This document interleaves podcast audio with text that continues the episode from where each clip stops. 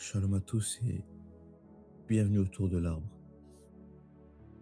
Ça fait plusieurs jours que Dieu dans son mystère m'amène partout où je suis et dans ce que je fais à cette question du service et du ministère, le fait de servir et d'être serviteur, les subtilités du cœur et de l'acte, ce que le Seigneur désire dans les églises ou pas de ceux qui servent. C'est même un sujet très complexe qui mériterait un séminaire plutôt que 10 à 15 minutes sur Spotify.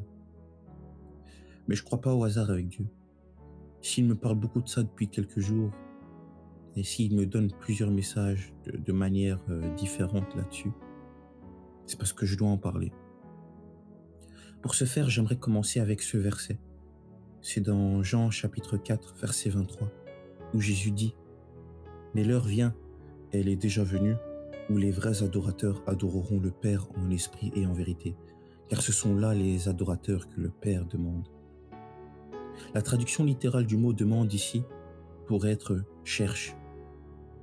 En fait, le message que le Seigneur veut passer, c'est que les actes sont bien, mais le cœur de l'acteur est beaucoup plus important. Des fois, on se dit que l'acte, la beauté du geste, la grandiloquence dans les propos en fait la grandeur. Alors que le Seigneur ici dit quelque chose d'important. Le Père ne cherche pas simplement l'adoration, mais l'adorateur. La subtilité, c'est que l'adorateur, le serviteur, le vrai, produira l'adoration, le service selon le cœur de Dieu. Mais l'adoration, le service seul, est un acte que chacun peut faire sans pour autant l'avoir fait comme Dieu le voulait ou le demandait. Dans la Bible, le Seigneur dit quelque chose de formidable sur le roi David. Dans 1 Samuel chapitre 13 verset 14, il est dit, L'Éternel s'est cherché un homme selon son cœur et l'Éternel l'a établi prince sur son peuple. Ou dans Acte 13, verset 22, J'ai trouvé David, un homme selon mon cœur qui fera toute ma volonté. On voit l'accent que Dieu met sur le cœur de l'acteur. Mes frères et sœurs, aujourd'hui, il y a des choses qu'il faut briser en nous-mêmes, changer, parce que le concept du service a pris le dessus sur le concept du serviteur. Nos actes ne définissent pas la bonté du cœur, c'est agir en vain que de faire sans Dieu dans le cœur. Hier sur Internet, après un commentaire sur un sujet similaire, un inconnu m'a dit que j'étais vide et ne connaissait pas le sens des versets. Sur le coup, c'est comme si mon cœur était lourd, j'ai eu vraiment mal, pour être honnête.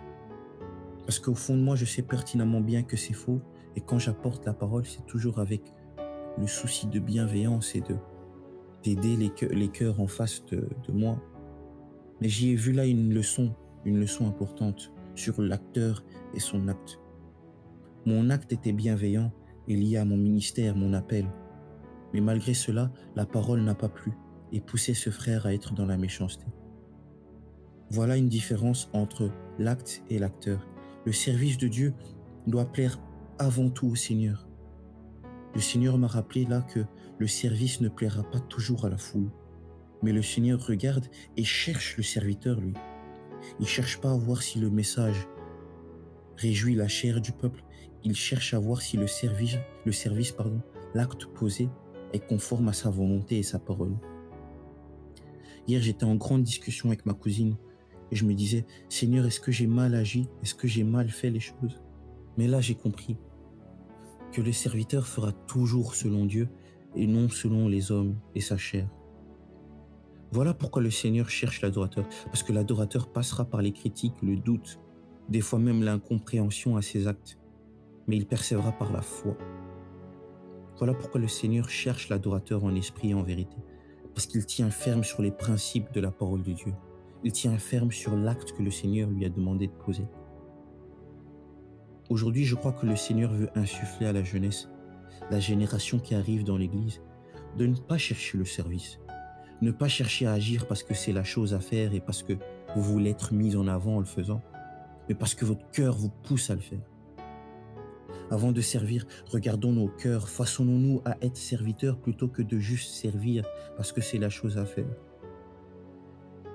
Dans Éphésiens 3, Paul souligne le fait que c'est par la grâce et l'Esprit de Dieu qu'il agit qu'il écrit et qu'il révèle les mystères de Dieu. Ce que le Seigneur souhaite dans l'Église, c'est que ça soit cette même grâce qui nous anime. pas des désirs personnels, pas notre ambition, mais la grâce, la grâce, la grâce de Dieu qui amène à être l'adorateur en esprit en vérité. C'est cette même grâce qui fait que j'écris le texte de cet épisode. Parce que moi-même, je n'avais pas les mots, ni les versets. Et je ne les ai toujours pas. Mais le cœur de Dieu, ou plutôt le cœur selon Dieu, Dieu le voit et l'amène à agir à travers celui qui le cherche. Soyons des serviteurs, des adorateurs, pas juste ceux qui font le service et l'adoration. Dans Matthieu chapitre 7, verset 21, il y a une chose triste que Jésus dit. Il parle de ceux qui diront avoir agi en son nom. Il dit ceci. Plusieurs me diront ce jour-là, Seigneur, Seigneur, n'avons-nous pas prophétisé par ton nom N'avons-nous pas chassé des démons par ton nom Et n'avons-nous pas fait beaucoup de miracles par ton nom? Alors je leur dirai ouvertement, je ne vous ai jamais connu. Retirez-vous de moi, vous qui commettez l'iniquité. Ce qui a souligné dans ce verset, je l'ai appris récemment par un pasteur qui parlait de ce verset. Il disait, le Seigneur ici dans ce verset, il ne réfute pas ce qu'ils ont fait. Il ne dit pas qu'ils n'ont pas agi, mais il parle de leur iniquité, leur faute. C'est ça qui fait que le Seigneur dit qu'il ne les a jamais connus. Non pas parce qu'il ne connaît pas réellement ces gens, il est Dieu, il est omniscient, il connaît tout le monde, mais quand il dit qu'il ne les a jamais connus, il parle de ce manque de communion. Là où il voulait l'adorateur, il n'a eu que l'adoration. Là où il voulait le serviteur, il n'a eu que les gens qui parlaient en son nom pour faire des miracles, sans le cœur, sans l'amour derrière. Et ce qui est important à souligner, c'est que ça pourrait être nous. C'est pas toujours ceux qui sont en face au pupitre, ça peut être nous. Si aujourd'hui on se laisse aller et qu'on oublie le cœur de l'acteur derrière l'acte, le Seigneur nous dira peut-être qu'il ne nous a jamais connus.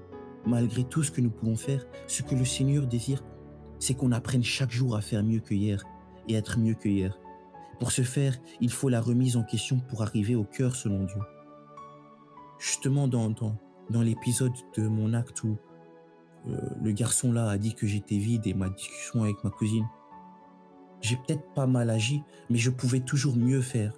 Le Seigneur nous appelle toujours à mieux faire, parce que cette communion avec le Seigneur amène toujours à l'évolution. Là est la différence entre l'adorateur et celui qui pousse seulement l'adoration, entre le serviteur et celui qui fait le service. C'est que le serviteur est en constante évolution, en constante remise en question, en constante communion avec l'Éternel pour grandir et devenir meilleur. Mais je souhaite qu'on soit l'adorateur que Dieu cherche et que l'Esprit nous remplisse pour discerner qu'il est également autour de nous. C'est important également. Ne soyons pas aveuglés par les actes, les grands bâtiments, l'ambition ou les rôles qu'on peut avoir dans l'Église. Ayons les yeux fixés sur Jésus et ce que l'Éternel recherche avant ce que nous recherchons. J'aimerais finir avec ceci. Pour servir, il faut demander à Dieu de briser en nous notre façon d'être et de nous façonner à sa manière. Moi, de base, je suis quelqu'un de têtu. Je suis quelqu'un qui aime avoir raison. Mes sœurs me le disent souvent depuis que je suis petit. Je suis quelqu'un qui aime toujours, euh, ou en tout cas quand il a une position, il reste fixé dessus. Mais pour servir Dieu, est-ce que être têtu, c'est compatible au fait d'enseigner et de partager? Je ne pense pas. Alors voilà pourquoi il faut demander au Seigneur de nous briser, de nous améliorer, d'être en constante évolution pour servir selon sa manière et non la nôtre. Soyons des exemples, soyons façonnés par Dieu. Comme à chaque épisode, j'aimerais finir avec une prière. Éternel, Dieu des armées,